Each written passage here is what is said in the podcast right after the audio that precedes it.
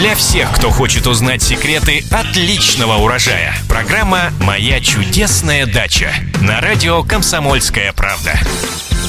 Здравствуйте! В эфире программа «Моя чудесная дача» и ее ведущая Екатерина Рожаева. И, как всегда, мы отвечаем на ваши многочисленные вопросы о том, что растет, цветет, благоухает и плодоносит. В студии радиостанции «Комсомольская правда» наш постоянный эксперт, научный сотрудник НИИ овощеводства защищенного грунта Маргарита Васильева. Здравствуйте, Маргарита. Здравствуйте.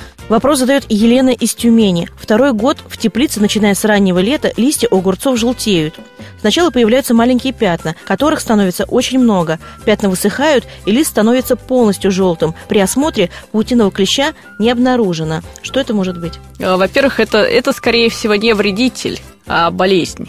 Вот. А в данном случае, если впоследствии у вас а, засохшие части выкрашиваются, то это может быть антракноз или оливковая пятнистость, от которых а, помогают а, препараты меди. Также это может быть в некоторых случаях проявление ложной мучнистой росы, которые точно так же, соответственно, против нее помогают обработке противогрибковыми препаратами.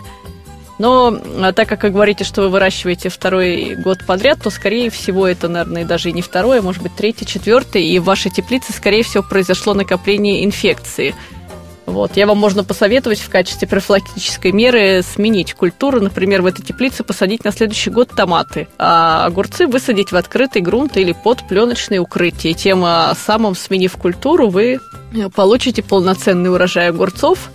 А, вредители и болезни огурца, соответственно, а, из теплицы со, со временем пропадут возбудители болезней.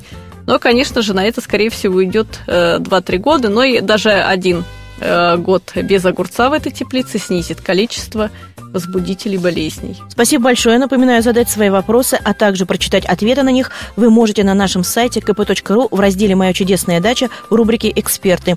Мы с вами прощаемся. С вами были научный сотрудник НИИ овощеводства защищенного грунта Маргарита Васильева и я, Екатерина Рожаева. Новые ответы в новых программах. Всего доброго. Услышимся.